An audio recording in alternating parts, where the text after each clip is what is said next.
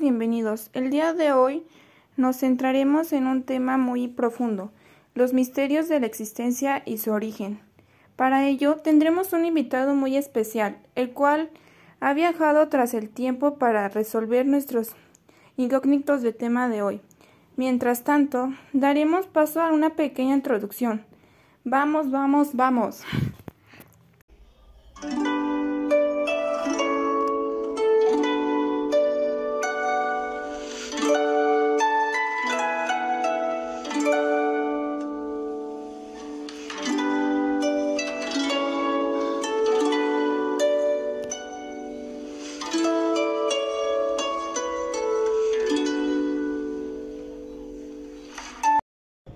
Solo puede ser comprendida hacia atrás, pero únicamente puede ser vivida hacia adelante. Soren Kierkegaard, filósofo antiguo griego cuya doctrina marca el viraje del naturalismo materialista al idealismo. Vivió en Atenas donde tenía numerosos discípulos, Platón, Antístenes, Aristipo y otros. De la doctrina de Sócrates, que no escribió nada, solo podemos juzgar por los testimonios de Platón y Aristóteles la estructura del mundo y la naturaleza física de las cosas son incognoscibles. Solo podemos conocernos a nosotros mismos. Sócrates expresó esta comprensión del objeto del conocimiento con la fórmula de conócete a ti mismo. Según Sócrates, el conocimiento es la idea, concepto de lo general. Los conceptos se ponen en claro a través de las definiciones y generalizan mediante la inducción. El propio Sócrates dio ejemplos de definición y generalización de los conceptos éticos, por ejemplo, del coraje, de la justicia. A la definición del concepto le precede la charla en el curso de la cual por medio de una serie de preguntas consecutivas se revelan las contradicciones del interlocutor.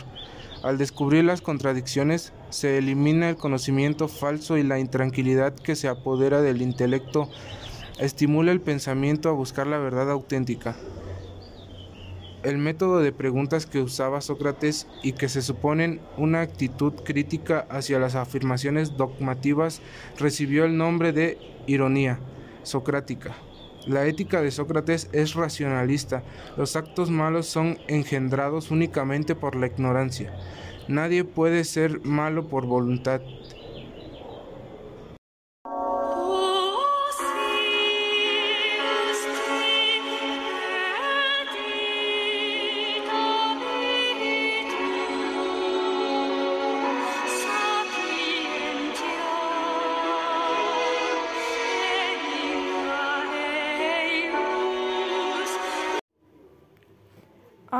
Demos la bienvenida con un fuerte aplauso al filósofo Sócrates. Adelante, es un honor poder recibirlo con nosotros. ¿Qué es el honor?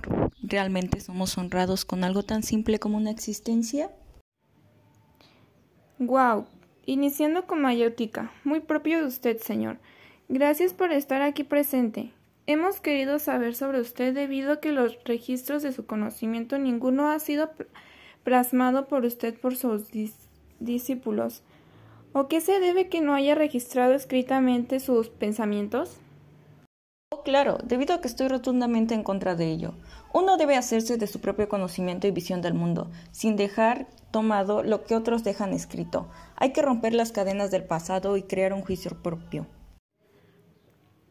Vaya señor, usted es muy único. Algo que dice que no le hubiera gustado en las redes sociales.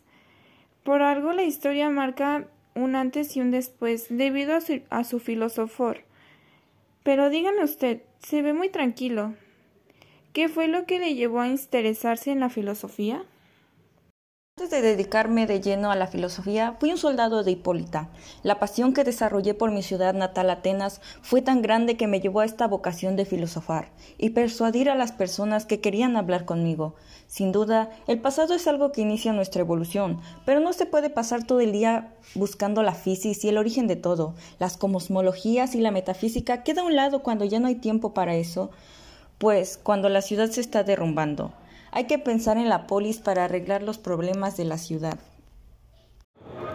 Vaya, señor, me ha dejado atónito. Se dice que usted al salir a la calle a dialogar le gusta hacer énfasis a la virtud. Pero díganos, ¿qué es para usted la virtud? Griego, virtud se dice arete. Es cierto que cada filósofo tiene su definición, pero para mí es conocimiento y sabiduría, es decir, que la ignorancia es todo lo contrario a la virtud. Un pequeño corte y regresando, ¿podría decirnos cómo podemos desarrollar ese conocimiento para poder tener virtud?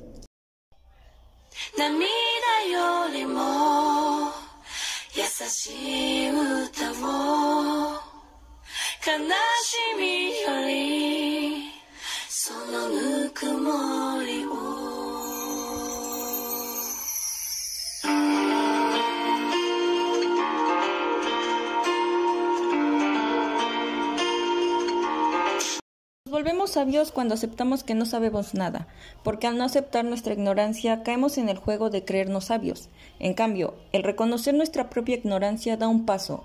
Ese primer paso se llama sabiduría. Ya veo, eso dio origen a su a su célebre cita. Yo solo sé que no sé nada. Es por eso que fue usted muy sabio al aceptar que no lo sabía todo, pero qué respetable es usted. Pero digamos, ¿cómo fue que usted domina la mayéutica?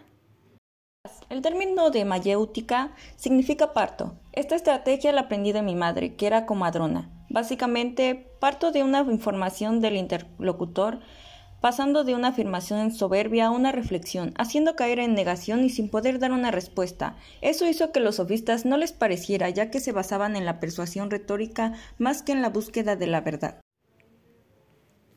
Pero se sabe que estas conductas nunca la marginaron. Incluso la hicieron más popular. Usted era muy conocido en la comunidad. Atiéndase que la tenían de sabio y rockstar. En esa época ser filósofo era muy glamuroso. Pues claro, usted no era cualquiera. Bien sabe que, que era el filósofo rompecorazones.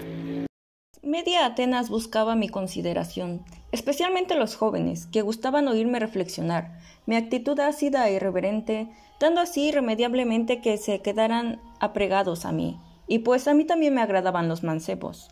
Puedes leer unas de mis anécdotas en los diálogos llamados El banquete. Señor, si tantas personas lo amaban, ¿por qué lo condenaron a muerte? ¿Por desvío a la juventud e impiedad pública? Básicamente me repudiaban por hacer que los jóvenes filosofaran y burlarme de la religión de la época. Los que me acusaron de aquel crimen fueron Anito, Meleto y Licón, figuras públicas, poderosas de aquel entonces, como siempre la mafia detrás del poder. Pero según los diálogos registrados por Platón, nos cuenta que usted tomó una actitud soberbia. ¿Podría explicarnos lo que sucedió? Debo admitir que me tomé una postura soberbia, pero mi único objetivo era dejar en claro que no había cometido ninguna falta. Mi discurso hizo enojar a 280 jueces, que votaron a mi castigo, pero fue beber una planta venenosa llamada cicuta, que cumple su objetivo en cinco minutos. Unos amigos trataron de ayudarme a escapar, pero me negué, ya que no hay motivo para temer a la muerte, ya que esta puede ser una grata experiencia. Además, quería probar el punto de que las leyes deben ser obedecidas y respetadas, incluso cuando éstas estén mal. Anita dijo que usted quería obligarlo a condenarlo a muerte, porque sabía que el pueblo lo quería, pero que la historia se haría cargo de quien sería recordado y muere aquí es toda una leyenda usted, señor. Su legado de hombre sabía que el ídola juvenil perdonará hasta nuestros días. Muchos, muchas gracias. Vamos a un pequeño descanso.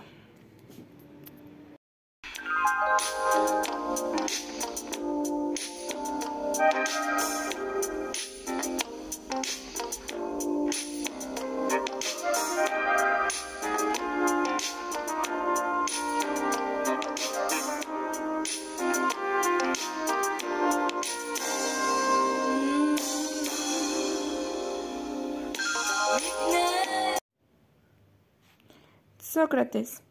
El máximo filósofo de la antigüedad occidental y un taller de la primera clase utilizan la mayecuata, chicos.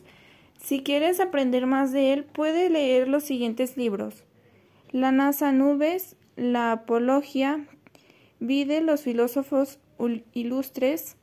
Muchas gracias por su acompañamiento. Cuídense, tomen agua, piensen y nunca dejen de vivir. Hasta la próxima.